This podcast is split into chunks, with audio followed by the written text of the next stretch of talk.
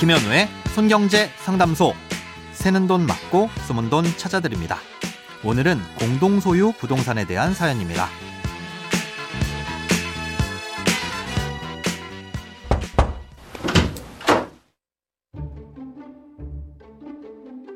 안녕하세요. 주택을 매매하려다가 확인해 보니 한 필지에 세 가구가 산다는 걸 알게 됐습니다.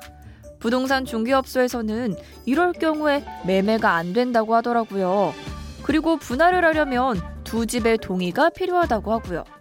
그리고 다른 소유자들의 동의도 없이 대출을 받았는데 이런 건 불법 아닌가요? 만약 다른 소유자들도 모르게 매매를 해버리면 그 집에 살고 있는 가구는 어떻게 되나요? 그냥 살아도 되는지 불안합니다. 도와주세요.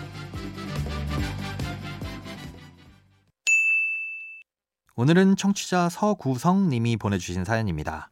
아, 지금 살고 계신 집을 팔려고 보니 다른 소유자들이 있는 건지 아니면 사려고 하는 집을 보니 다른 소유자들이 있는 건지 내용이 조금 모호하긴 한데요.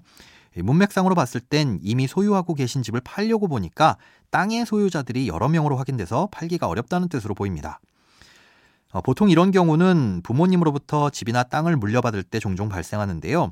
몇 대에 걸쳐 상속이 이루어지게 되면 중간중간 여러 형제가 나눠 가지게 되면서 처음엔 한 사람이었던 소유자가 여러 지분으로 나눠지게 됩니다. 예, 그 과정에서 본인의 지분을 다른 사람에게 팔거나 경매로 넘어가서 친족이 아닌 제3자가 소유하게 되는 경우도 있고요.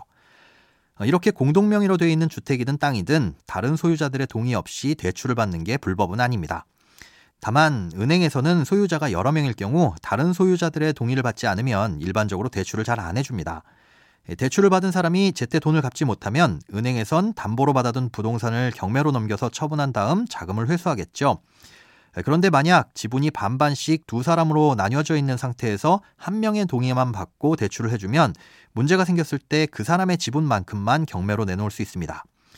아, 그러면 이 집은 반쪽짜리 집이나 마찬가지니까 경매에서 잘 안 팔리게 됩니다.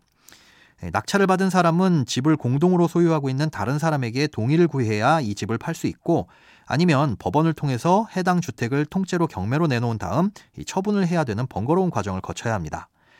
아, 이러니 일반적인 경매 물건에 비해 낙찰이 되지 않아서 은행은 자금 회수가 어려워집니다. 예, 그렇기 때문에 모든 소유자들에게 대출을 갚지 못할 경우 전체 지분을 경매에 내놓겠다는 동의를 받지 않으면 대출을 잘 안 해주는 거죠.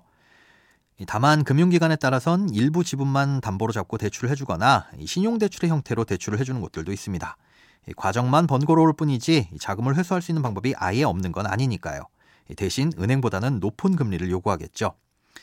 아, 이렇게 남의 땅을 담보로 대출을 받은 게 아닌 이상 대출 자체는 불법이 아니니 걱정하실 필요는 없는데요. 해당 주택을 처분하려고 하면 그 집이 지어져 있는 땅은 여러 명이 소유하고 있는 상태라 불편하실 수 있습니다. 지금 상태는 마치 세 명이서 돈을 모아서 산 돗자리 위에서 각자가 쌓은 도시락을 펼쳐놓고 있는 것과 마찬가지입니다.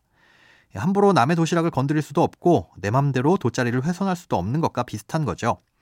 내 집은 마음대로 쓸 수 있고 다른 사람이 나 몰래 내 집을 팔 수도 없지만 땅에다 뭘 새로 짓거나 할 수는 없는 상황인 건데 그렇다고 팔 수 없는 건 아닙니다.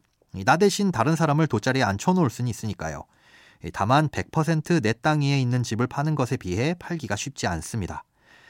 네, 그래서 이런 경우 각 소유자들과 땅을 3분의 1씩 나누자고 협의하신 후 주택이 있다면 각 주택이 위치한 곳을 기준으로 아니면 공평하게 필지를 분할해서 소유하는 게 가장 좋은 방법입니다.